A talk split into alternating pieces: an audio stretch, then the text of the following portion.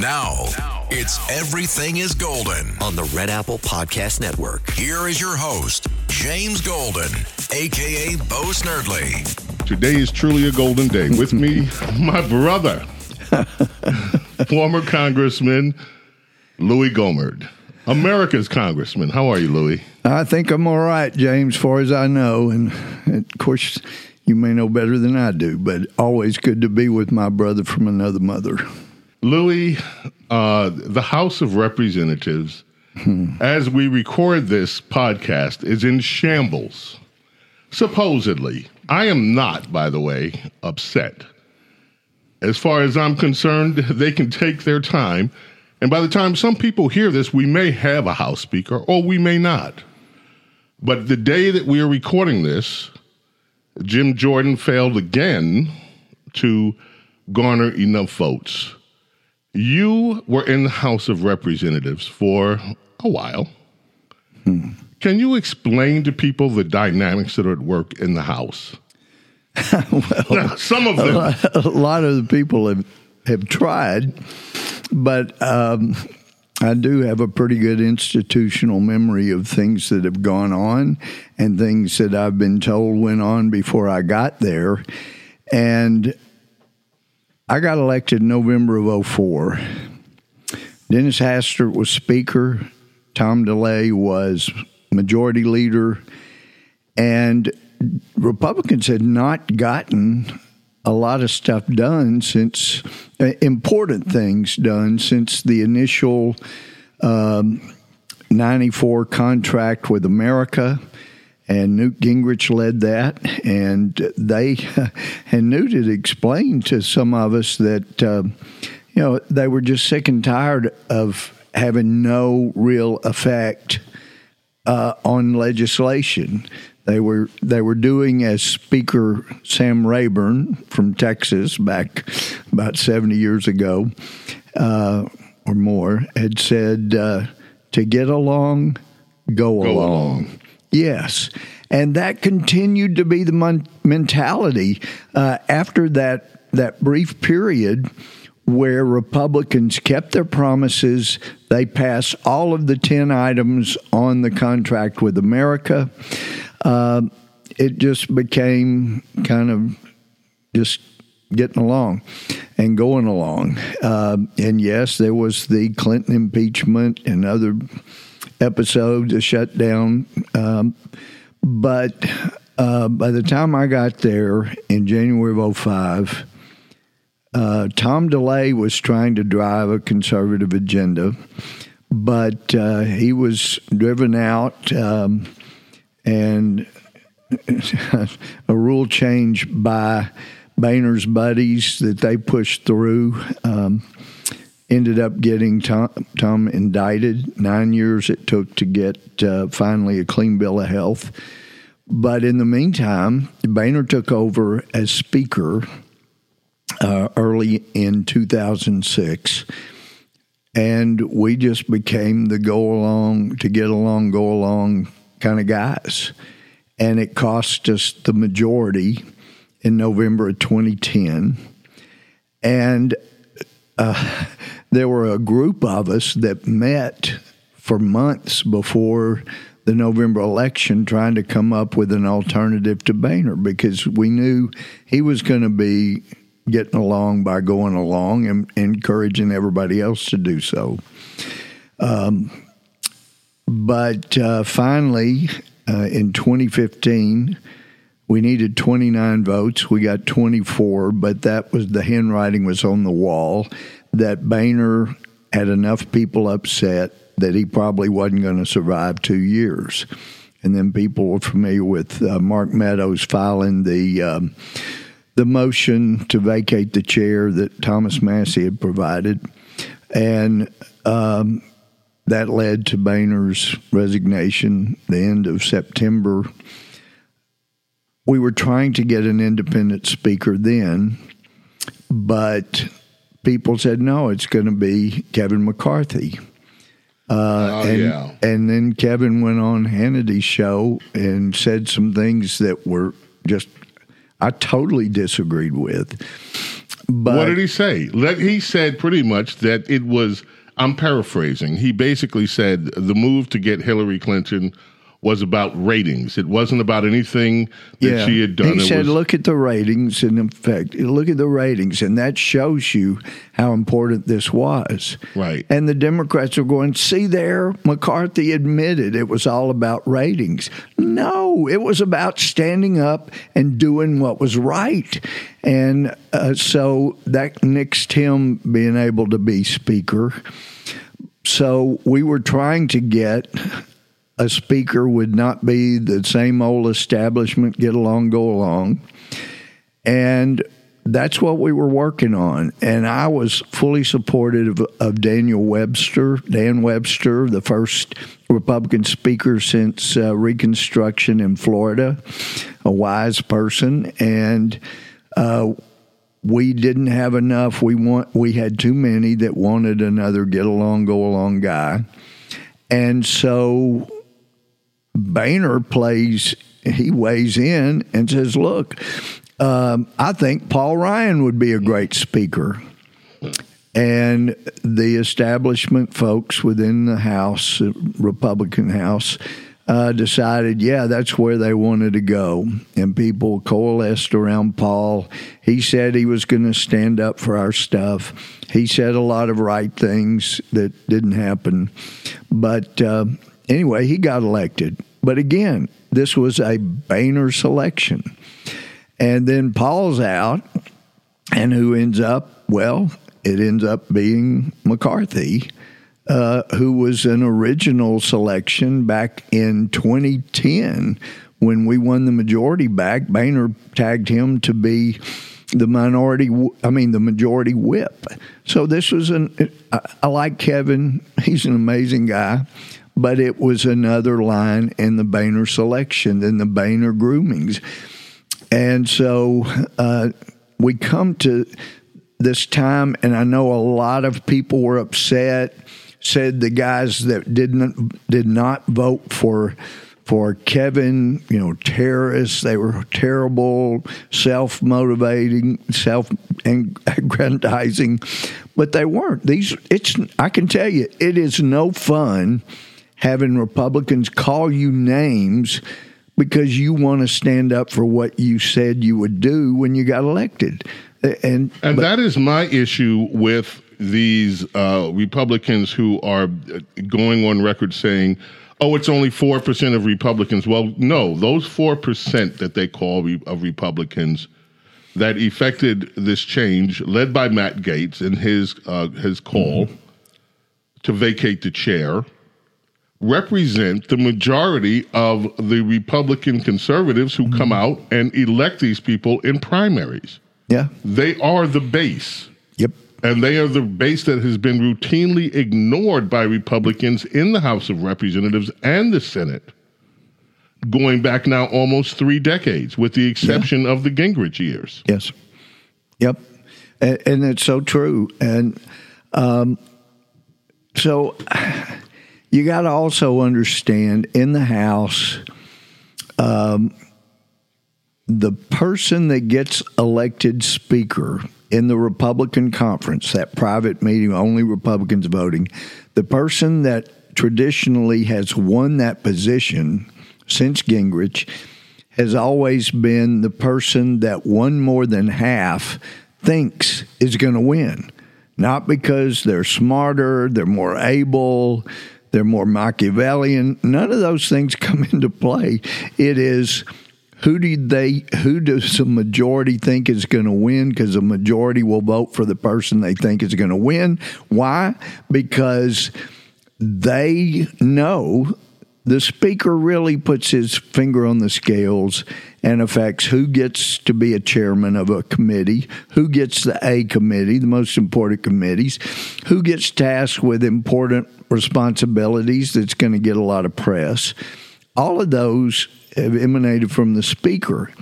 And the last time that there was so much power, well, all power basically in the Speaker of the House, uh, came to loggerheads in January of 1923. I think it was 18, but they voted against the Speaker of the House and refused over eight ballots to vote for him until he was willing to give back some of the power to committees and to members. Once he did that, he won on the ninth ballot. Well, since 1923, that power has continued to be sucked back into the the speaker's um, powers, and members, committees had to do what the speaker said if they were going to be elevated. Handling legal matters is stressful. So, let the law offices of Frank Bruno Jr. provide you with the insightful counsel you deserve. The law offices of Frank Bruno Jr. has successfully handled thousands of cases for 25 plus years. They focus on elder law and estate planning, but are equipped to navigate you through all stages of family law and divorce to real estate law and probate. The law offices of Frank Bruno. Call 718 418 5000 or visit them at frankbrunolaw.com. That's frankbrunolaw.com. Frank Bruno. He's your numero uno. Now, I want to just go back to Civics 101 when we took history, when we took civics. And then, so you learn, well, the your congressman, you vote for your congressmen, or that's what they said then. Now it would be your Congress representative, including the women. You vote for them, they go to Washington, D.C., and there they legislate and they write laws and they come up with an mm-hmm. idea and the bill goes into the hopper. And then from the hopper, it goes here and it goes. None of that stuff is mm-hmm. what happens. well, actually, a lot of us did write legislation. Um, but if you wanted, like in my case, I'd made Boehner mad so many times, standing up to him, calling him out for things that um, promises broken. And so there was no way I was going to get a, a bill with my name on it going through. And so what I learned to do was um, you prepare a bill and then you find somebody, a Republican on the committee of jurisdiction, and get them to be the first name on the bill. But you have to be willing to go, I don't care who gets the credit, this needs to be done. And there were times people would go, This really looks like a good bill. Why don't you file it? And go, Why don't you want to file it? You know, wondering if there's some fault in it. Going, Because I want it to pass. and there's no way Boehner or Paul I, I, Ryan I is going to let that happen. this is something I want to take up, though, Louis, because what what you believe if you're a conservative is that is that these people that are running the show here, these Republicans have the best interest of the of the country at heart what it sounds like to me and to so many other people is this is nothing but petty high school all over again. You crossed me mm-hmm. here, so I'm not going to do this for you. You do this for me, I owe you a favor, maybe I'll do this for you. The backstabbing, the mm pettiness, and some of that has been on display in this entire speakers uh, yeah. contest that's going on right now. I don't hear anything about what's best for the country. What I hear is, oh well, you didn't go with Scalia, and so we don't like you because Scalise, you didn't yeah. go with, with, with, I'm not with Scalia, with Scalise, with yeah. Scalise. You didn't go with Scalise, and therefore we're not going to uh, vote for you. Uh, you did something here that we find mm-hmm. objectionable, mm-hmm. and this stuff is so petty to people outside of the system, but yet it seems to dominate life inside this House of Representatives. Well, James, let me point out I don't want people to get the wrong idea the huge majority of the Republicans that I worked with, 18 years I was there, uh, they ran for the right reasons. They're going to help strengthen America, keep us going, perpetuate our freedom. But then you get there, and, and they have an orientation for two or three days, you know, like within two weeks of the election. And the thing that's drilled into your head is, you know, number one, the best thing you can do is get reelected. And I had to ponder that the first time I heard that. And then I ultimately thought about Sam Houston. I mean, he knew, he believed with all his heart Texas should not secede from the Union in uh, 1861. And when Texas voted to do that, he resigned and he, you know, reportedly had a very small group of family at his funeral. Um, sometimes you have to take a stand because you know in your heart it's right. And it's not about getting reelected, it's about doing the right thing. But you get that drill into you. And the other thing that people hear more than I think anything else, certainly when I went through orientation, was the most critical thing besides getting reelected is being, and here are the two words, a team player. And, you know, um, the only time um, I ever met the founder of Fox News, Roger Ailes, I said, Monica Crowley and Sean Hannity both told me I needed to thank you if I ever met you for being the first person in television thought it was okay to have a southern accent on. And he said well i've seen you. You know you do a good job. But but i really wish you guys worked together better. And and i said i do too. And then he got bothered that i wasn't getting his point. And he said what i'm saying is i want you guys to all run the same play together. And i said the first thing that came to my head. I said, I do too, but when my quarterback calls a play to run to the wrong end zone, I'm not blocking for him and I'm going to try to tackle him before he scores for the other team. And he just looked at me like, "You are just hopeless," and he walked away. he walked away. Um, but but that's the you know people are saying we want them to work together. We want everybody to be a team player. Well, I do too. But it is important to stand up for what's right. And so I was not bothered by 15 rounds of votes to get a speaker because Kevin had to make agreements and promises of things he would do. And we're not talking about, I'm not hearing anybody talk a lot about it right now in the speaker's race, but we are spending our way into oblivion. And uh, I was in a meeting with a um, uh, leader of a foreign nation that's one of our allies uh, back well before COVID, and we were talking about, you know, well, we're concerned with our level of spending in the U.S. And he asked, What is your debt to GDP ratio? And there were only, I think, three members of Congress talking with him, and we said, It's a 100%. And he was shocked, and he said, I had no idea you were already there. Mm. Because what leaders know around the world is when your debt gets to 100% of your GDP, that's normally when your economy collapses. Yep. And now we're 120 to 130%. We have been for a couple of years. And this is dangerous territory. And we need a speaker that's going to help rein that in. And I know that my friend Newt Gingrich, for whom I have the utmost gratitude and respect, is saying this is terrible. But um, look. Newt Gingrich beat the hell out of Matt Gaetz for this. Yeah. Which I just thought was just so hypocritical. Excuse me for laying it out there like that. Because here's the guy that was the rebel. Here's the guy that was that stopped the go along, get along thing that you started. Okay, Louis, you said that um, you were talking about Newt Gingrich, and yeah. I just said I think it's so hypocritical. Here was the guy that was the rebel, the ultimate rebel, that stopped this let's go to, along to get along stuff. Yet when Matt Gaetz calls out Kevin McCarthy for lying, which is what was really happening. He said he was going to return the Congress to regular order. He did not. He made promises, mm-hmm. and he knew the promises he was making mm-hmm. to the, the, Republican caucus. He did not keep them.